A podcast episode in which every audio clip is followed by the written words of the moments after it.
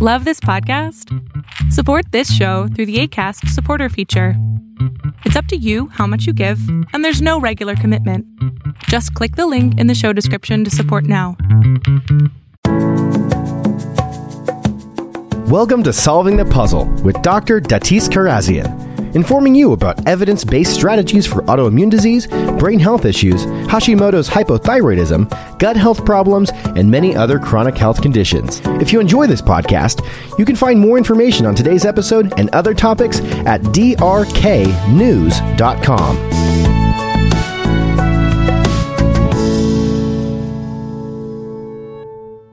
Okay, in this podcast, I want to go over what do thyroid lab test markers really tell you. And let's just start with telling you that they tell you a lot. they tell you a lot about what's happening with your physiology, um, what's happening with your feedback loops, how your thyroid levels can be converting, assuming that you get the, the right markers tested. So when you look at the the first marker and the mo- one of the most important markers for looking at hypo or looking for thyroid function, it's the lab marker called TSH, thyroid stimulating hormone. And thyroid stimulating hormone is actually not a thyroid hormone. So thyroid stimulating hormone is a pituitary hormone. So the master, you know, endocrine gland is the pituitary, and the pituitary gland releases all these stimulating hormones to activate the endocrine system. And the pituitary hormone, thyroid stimulating hormone, also known as TSH, it does exactly what it says. It stimulates the thyroid gland to then activate hormone production. So TSH is released by the pituitary when your circulating thyroid hormones levels are low.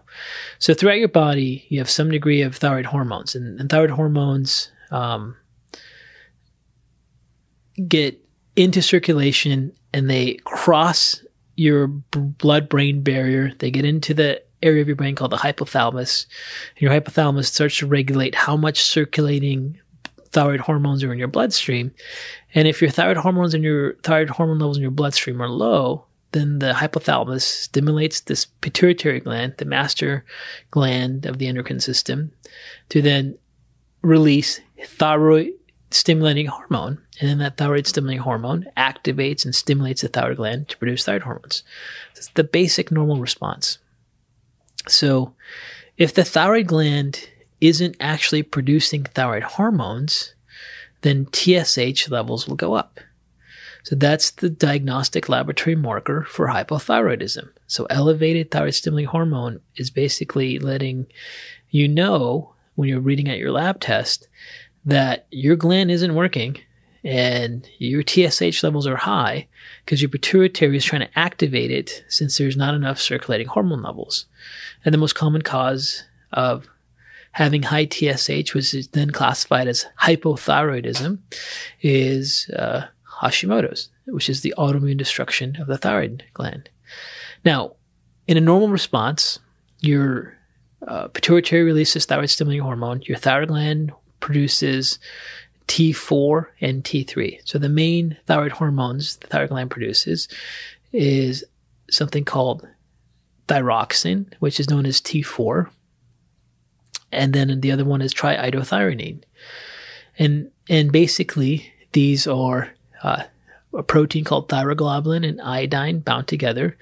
Four of them bound together is T4, three of them bound together is T3.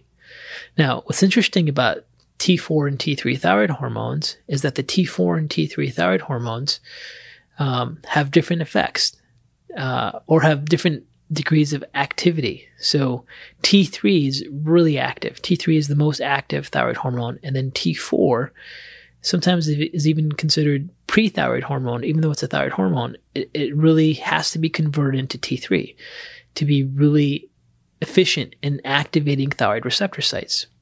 So your thyroid gland mostly makes T4 and makes this precursor form of thyroid hormone instead of the really active one T3. And then people people always wonder like why doesn't your thyroid just make more T3 than T4? Well, T4 that's made by the thyroid gland gets converted into tissues throughout the body like the brain, like the liver, your muscles into T3. So there's enzymes in the body called 5-deiodinase enzymes, and there's different types of 5-deiodinase enzymes depending on which tissue is involved. And what they do is they convert the T4 hormone that your thyroid gland makes, which is 90% of its production, into T3 when it's needed to activate receptors.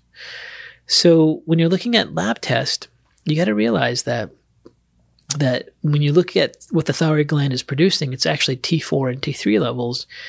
And the marker that's really showing how activated the thyroid is becoming is TSH. Now, you should also know that you could have someone that has hypothyroidism and their T4 and T3 levels are totally normal. But if their TSH levels are high, that means the thyroid gland is dysfunctioning. So how does that work? Well, let's say you have a thyroid gland that's been injured by the autoimmune response, right? So antibodies were formed, your immune system started to, let's say, let's say attack your thyroid gland and then your thyroid gland was less efficient over a period of time. And now your circulating levels of T4 and T3 are low, and your pituitary and hypothalamus pathways recognize that their thyroid gland is not producing, so it puts out TSH. But not only does it put out a little bit of TSH, it puts out a lot of TSH. So let's say your TSH levels, you know, go up by 100%. So your let's say normal levels of TSH are that are released are three. Now there's now there's six, or now they're nine. Now they're twelve. It could be up 100, 200, 300 percent of what it normally is. And let's say that the fact that your thyroid stimulating hormone levels are now up three times normal is activating your thyroid gland from the snapshot of when you took your blood test to look as if your T4 and T3 levels were normal. Just the fact that the TSH levels are you know, extremely elevated is telling you that the thyroid gland isn't working, that the pituitary has to really activate uh, those tissues with an enormous amount of stimulating hormone to get them to work. And this is why just looking at T4 and T3 levels alone don't make any sense. Because you could have totally normal T4 and T3 levels with someone that has thyroid gland dysfunction. So TSH is your key marker. It's the best and most clinically diagnostic marker to tell if uh, the thyroid gland is working properly.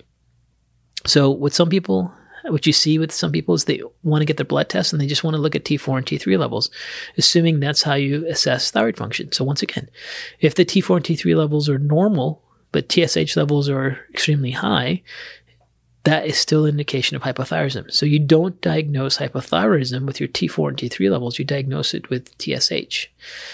Now, you also have to remember that T4 and T3 levels are, are fluctuating all the time in your circulation. So if you get a blood draw and you get your T4 and T3 measurements if you get it done in the morning and in the afternoon and the evening, they're going to be they're going to be different. This could still fall in within the laboratory reference range. That's why we have a reference range, you know, for a certain amount of hormones being produced because they're fluctuating at different levels throughout the day. But there is a normal mean range um, that they fall within within.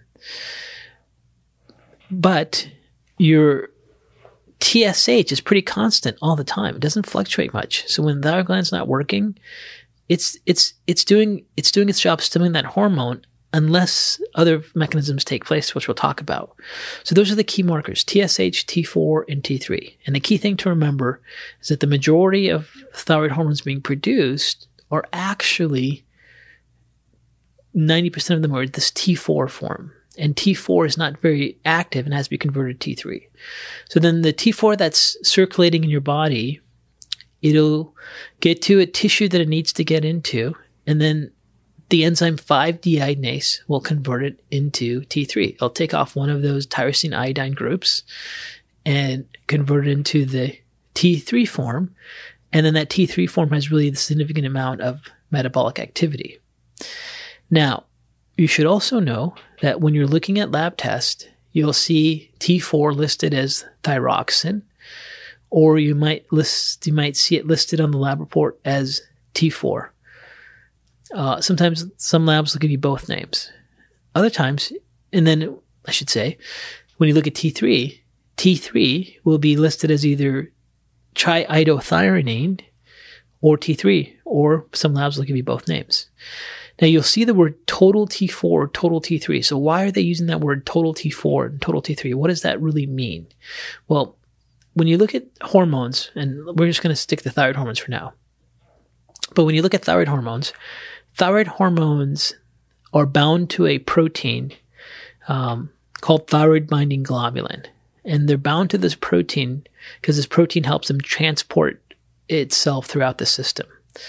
So when your endocrine gland makes hormones, ultimately those hormones have to bind to a receptor. And thyroid hormone receptors are found all throughout the body.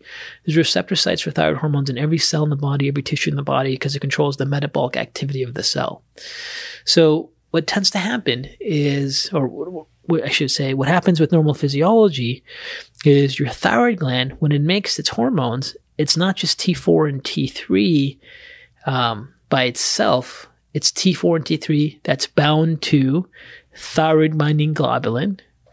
And then that binding of thyroid hormone to thyroid binding globulin allows it to be transported to tissues, but it can't bind to receptor sites. So think of like hormones binding into a receptor site, like a key fitting into a keyhole, right?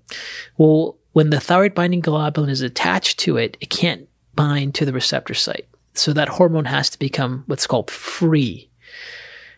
And this is where the word total and free come in that I want you to understand when you look at your lab test.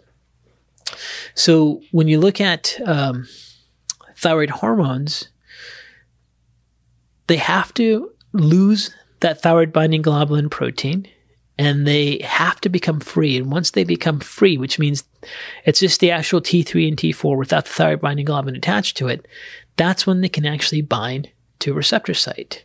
And this is why some labs will will have the opportunity to measure free T3 and free T4.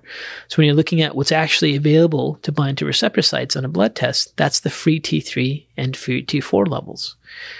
So you may see in lab test the word total or the word free for T3 or T4. So with total, what they're referring to is that they're measuring the amount of free hormones and the amount of hormones that are bound to proteins. However, when you look at the ratios and percentages of what total hormones mean, you basically have 99% of all thyroid hormones of, of either T4 or T3 bound to proteins. It's only that 1% that's off. So, so realistically, in a clinical scenario, when you see the word total T4 or total T3, 99% of those numbers are protein bound. So what you're really measuring are protein bound levels of T4 and protein bound levels of T3.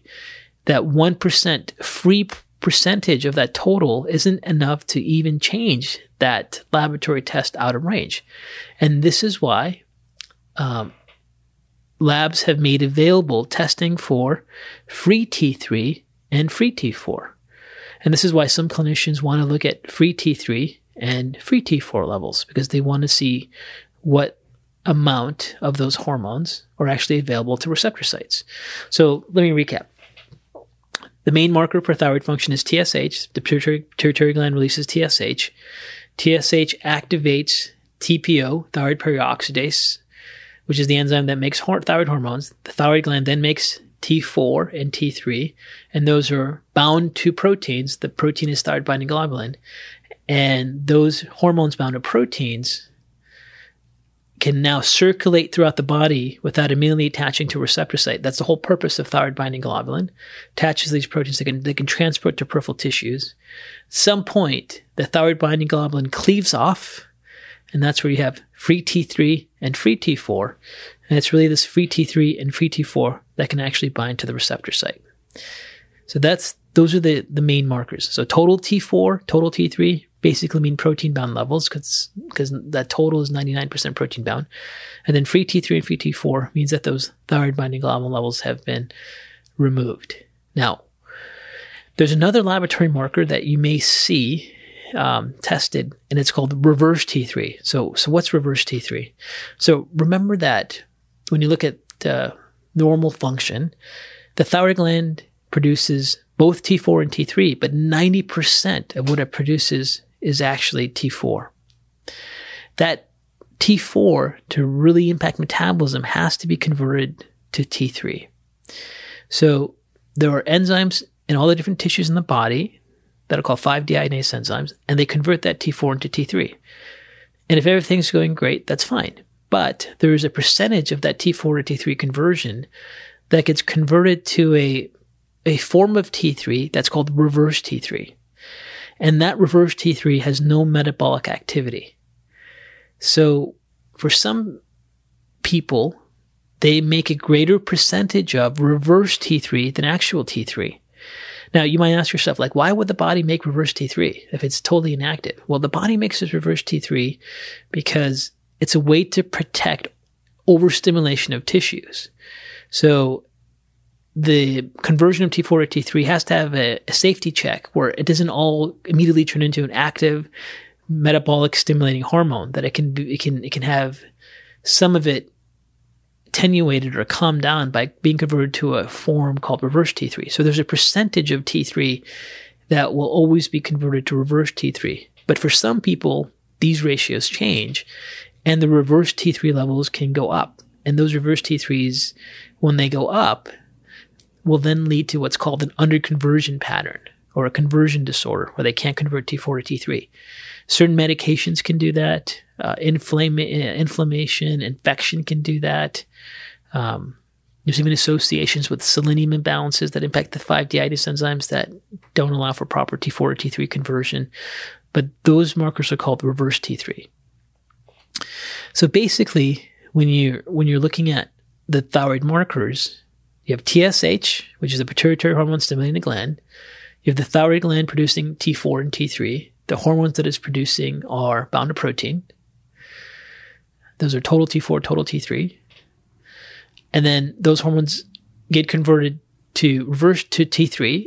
The T4 gets converted to T3 and makes something called reverse T3. You want to make sure that's not too high because that means it's unhealthy conversion. And at some point, that thyroid binding globulin levels leave and you get circulating levels of free T3 and free T4. So those were all those lab markers mean. Now you could have defects all along this pattern. So let me give you some examples. Um, if your TSH is up, that means your thyroid gland's not working. so that means uh, something's wrong with your follicular cells of your thyroid gland producing thyroid hormones, and your pituitary is putting out a lot of TSH. So that's your classical hypothyroidism. Now, you could have a person that has normal TSH, meaning they don't have hypothyroidism. Their T4s are normal, but their T3 levels are low. And if their T3 levels are low, and also if the reverse T3 levels are high, that's called an underconversion pattern. That's where they can't convert T4 to T3. And those people have symptoms of hypothyroidism, even though they don't actually have hypothyroidism. And these are known in endocrinology um, circles or endocrinology textbooks as uh, NTIs, non thyroid illness patterns. So there's something wrong with thyroid metabolism, but it's not related to the thyroid being dysfunctional. So when a person can make thyroid hormones and their gland is healthy, their TSH is healthy, their T4 levels are healthy, they just have low T3 levels. So that's an underconversion pattern. There's nothing actually wrong with the thyroid gland, but they can't convert T4 to T3. Now, so that's a common pattern that can cause thyroid symptoms, but it's not actually hypothyroidism. There's also the possibility that sometimes, for some people, their thyroid gland's working, so TSH is normal. They can produce hormones, so their total T4, total T3 is normal. But they can't get into a free state that there's something impacting the thyroid globulin, thyroid binding globulin uh, binding, and they can't get their hormone levels free. And that's when they will have free T3 levels that are low or free T4 levels that are low.